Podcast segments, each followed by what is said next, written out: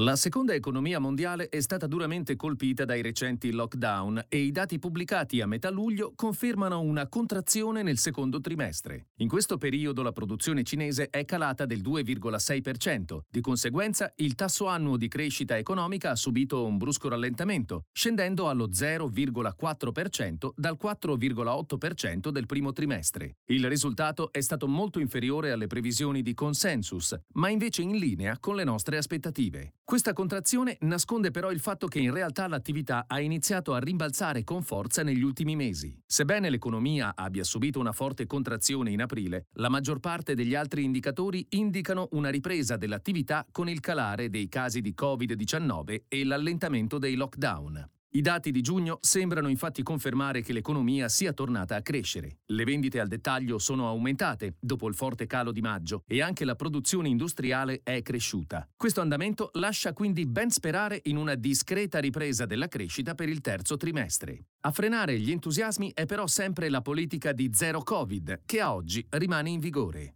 Nuove misure di lockdown rimangono una minaccia per la ripresa economica della Cina nel breve termine. Nonostante il periodo di quarantena per i viaggiatori sia stato dimezzato e vi sia stato un certo allentamento dei test in alcune città, la politica governativa ad oggi è ancora in piedi. I casi di Covid-19 hanno ricominciato ad aumentare dopo l'allentamento del lockdown ed è stato confermato che l'ultima variante di Omicron, altamente infettiva, è arrivata nel paese. È difficile immaginare come reagiranno le autorità, dato che le restrizioni imposte variano da provincia a provincia. Nella nostra previsione di base c'è l'ipotesi che, insieme al deterioramento del mercato del lavoro, le misure di contenimento del virus continueranno a frenare la ripresa nei settori legati ai consumi. È chiaro che uno scenario di lockdown a rotazione simile a quello visto all'inizio di quest'anno annullerebbe l'attuale ripresa e avrebbe un impatto potenzialmente molto negativo sull'economia. Le prospettive per le esportazioni manifatturiere, motore fondamentale della crescita negli ultimi due anni, sono controverse. Effettivamente i dati pubblicati all'inizio di luglio hanno riportato una crescita a due cifre delle esportazioni e i nuovi ordini sono aumentati raggiungendo il massimo degli ultimi 18 mesi. Tuttavia è probabile che si tratti di un aumento anomalo dei dati associato agli effetti dell'allentamento dei precedenti lockdown. Dopotutto, il resto del mondo minaccia di entrare in recessione, dato che i consumatori sono schiacciati dall'inflazione in continuo aumento e dall'aumento dei tassi di interesse. Il lato positivo è che continuiamo ad aspettarci segnali di una ripresa più sostenuta dell'attività.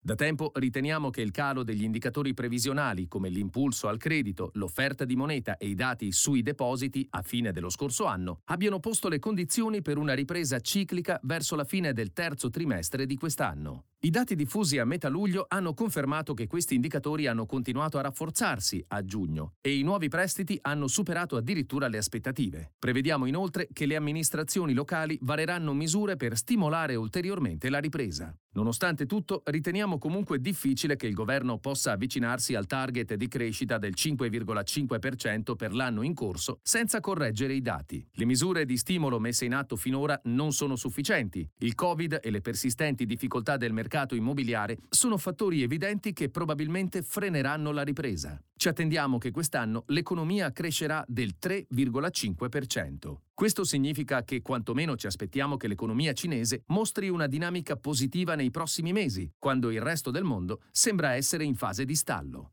Le azioni cinesi hanno iniziato a sovraperformare nelle ultime settimane e le nostre aspettative per l'economia globale suggeriscono che, anche se ci saranno delle difficoltà, questo andamento dovrebbe continuare aprendo buone opportunità che osserveremo da vicino. Dal pezzo L'economia cinese risente dei lockdown causati dal Covid-19 di David Riss, Senior Emerging Markets Economist del 15 luglio 2022. La presente registrazione audio ha scopo meramente informativo e non deve essere intesa quale offerta o una sollecitazione ad acquistare o a vendere qualsivoglia tipo di strumento finanziario. Le opinioni e i pareri contenuti nel presente documento non rappresentano necessariamente la visione aziendale formulata in altre comunicazioni, strategie o comparti di Schröders. Per maggiori informazioni si consulti il sito www.schröders.it.